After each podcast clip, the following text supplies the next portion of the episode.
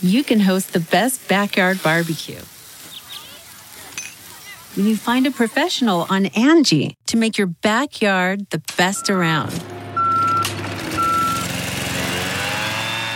Connect with skilled professionals to get all your home projects done well.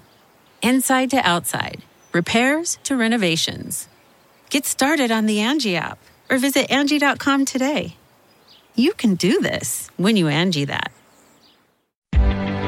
Reporter's Notebook.